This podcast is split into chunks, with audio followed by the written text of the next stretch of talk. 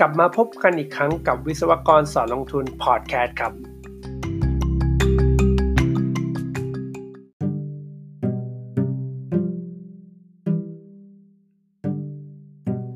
สำหรับ EP นี้เนาะก็จะต่อจากเรื่อง EP น่าจะเดี๋ยวผมดูแป๊บหนึ่งต่อจาก EP ประมาณ EP 10 นะครับ หลังจาก default แล้วเนี่ย ก็จะเกิด กระบวนการควบรวมกิจการต่างๆเนาะก็คืออย่างเราอาจจะมีข้อดีข้อเสียแล้วก็เคยได้ยินแหละว่าเฮ้ยเราจะ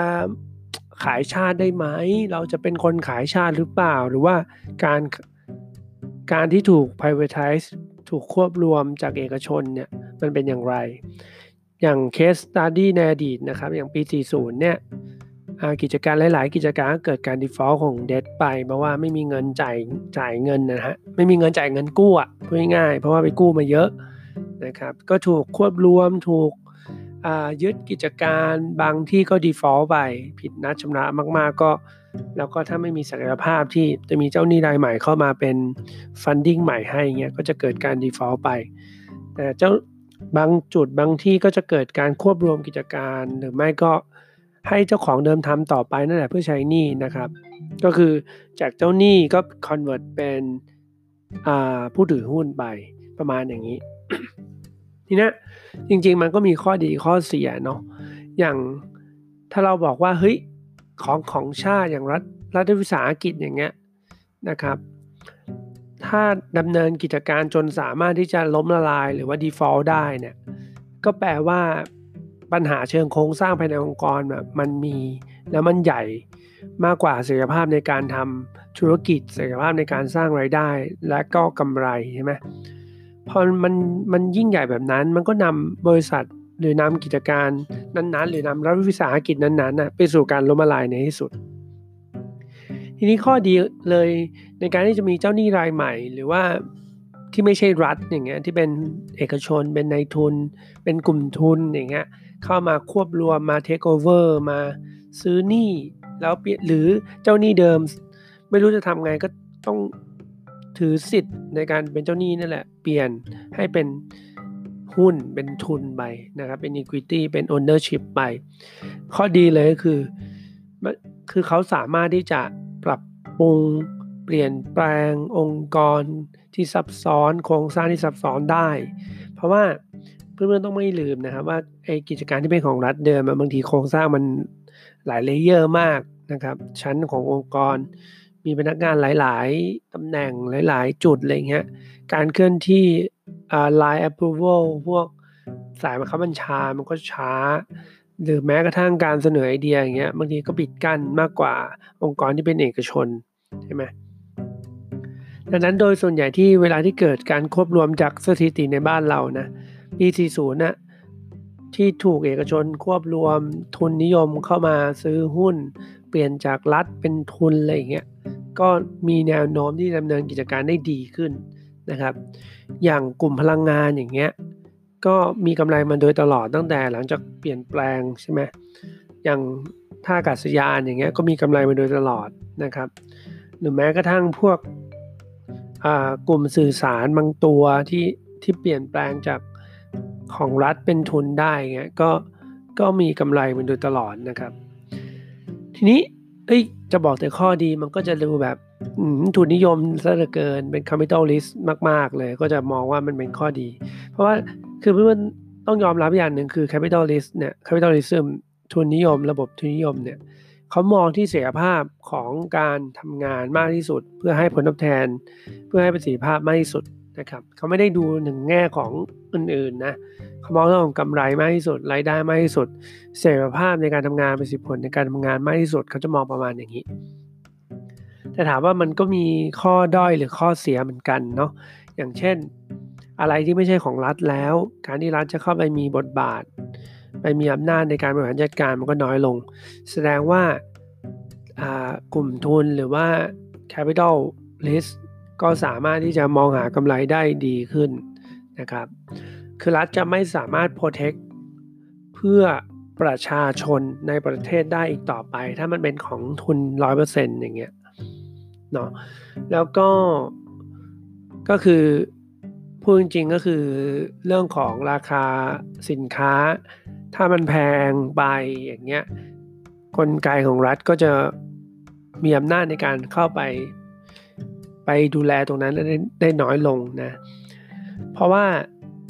คือมันเป็นอำนาจของทุนแล้วนะครับพูดง่ายๆมันไม่ใช่สิทธิอะไรที่รัฐจะเข้ามามีบทบาท ตรงนี้ก็เป็นเรื่องของเป็นข้อเสียเวลาที่ถูก privatization หรือถูกเปลี่ยน หนี้เป็นทุนนะครับ ในเรื่องของรัฐเนาะแต่ว่าถ้าเป็นกิจการเอกชนที่ล้มละลายแล้วก็ หรือว่าแจ้งจำนงว่าไม่สามารถชำระหนี้ได้ default ไปเนี่ย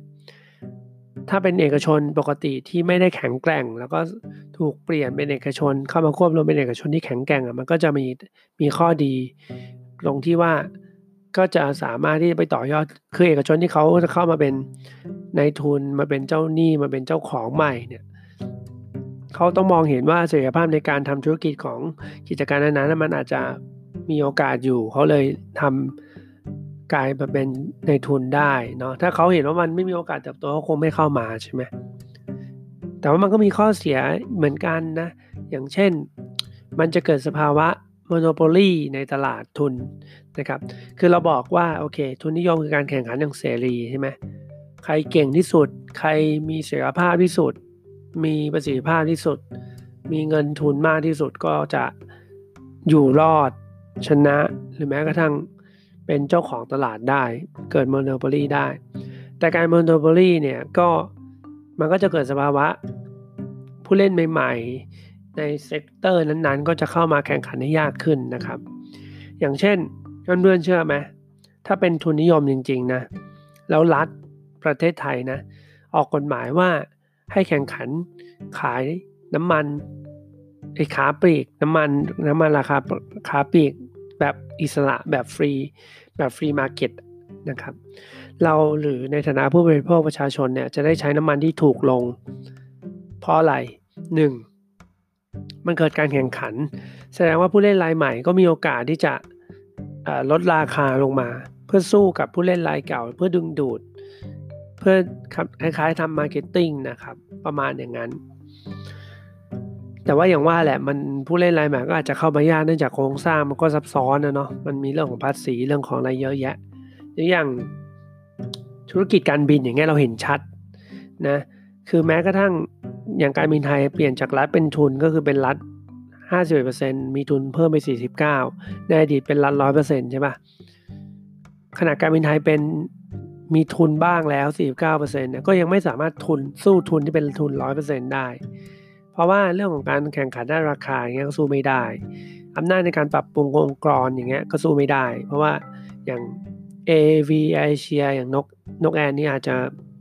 พูดยากนะอย่างเอเชียแล้วกัน เป็นทุนร้อยเปอร์เซ็นมาจากเพื่อนบ้าน ก็สามารถมาตีตลาด แล้วก็เป็นเจ้าของตลาด low cost airline ได้อย่างเงี้ยนะครับเนี่ยเขาเรียก free market ในการแข่งขัน นะหรืออย่างคือคือเอาง่ายๆทุนในโลกทุนนิยมนะ เมื่อใดก็ตามที่เกิดการ default ไปเรื่อยๆ แล้วเกิดการควบรวมกิจการ การซื้อกิจการมากขึ้นเรื่อยๆนะครับ มันจะนำไปสู่พวก monopoly ใน sector ในอุตสาหกรรมนั้นๆ ซึ่งไอการ monopoly เนี่ยมันก็จะมีผลสุดท้ายก็คือคอมมิ t ที p r i c e ที่มาสู่ผู้บริโภคมันจะน้อยลงเรื่อยๆนะครับในในช่วงที่มีหลายเจ้าคู่คู่แข่งกันอะ ผู้บริโภคได้ประโยชน์สูงสุด ราคาก็ต่ำสุด เพราะว่ามันต้องแข่งกัน แต่เวลาที่มีผู้จัดจำหน่ายน้อยลงแล้วเนี่ยใน sector ใดๆก็ตาม ผู้บริโภคก็จะเสียเปรียบมากที่สุด เพราะว่าผู้จำหน่ายก็สามารถที่จะตั้งราคาที่เขาต้องการหรือว่า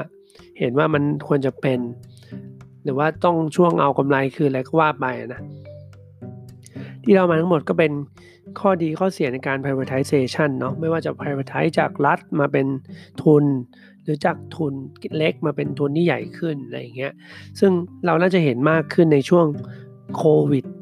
after covid เนาะเพราะว่าบางกิจการก็ไม่สามารถที่จะดำเนินต่อไปได้แล้วนะครับทีนี้ในแง่ของนักลงทุนเราก็ต้องดูแหละว่า คือเราก็คงต้องชอบกิจการที่ดีที่สุดเก่งที่สุดใน sector นั้นๆใช่ปะเออ ไอการควบรวมเนี่ยมันก็บ่งบอกถึงศักยภาพของบริษัทที่เข้าไปถือซื้อซื้อหุ้นไปเทคโอเวอร์กิจการพวกเนี้ยก็เป็น inward ได้ว่าเราในโลกทุนนิยมเราเป็น capitalist เป็น investor เนี่ยก็มองหา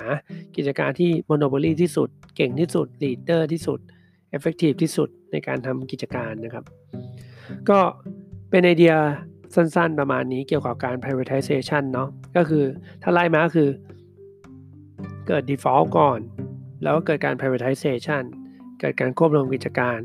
เกิดการ merge and acquisition ไปจนถึงการ monopoly ตลาดในด้านนั้นๆนะครับ ประมาณนี้ วันนี้ก็หวังเพื่อนจะได้ประโยชน์นะครับ ก็ขอบคุณที่เข้ามารับชมกัน ก็ถ้าเป็นประโยชน์ก็แชร์ไปที่เพื่อนของเพื่อนได้นะครับ ขอบคุณมากครับ วันนี้สวัสดีครับ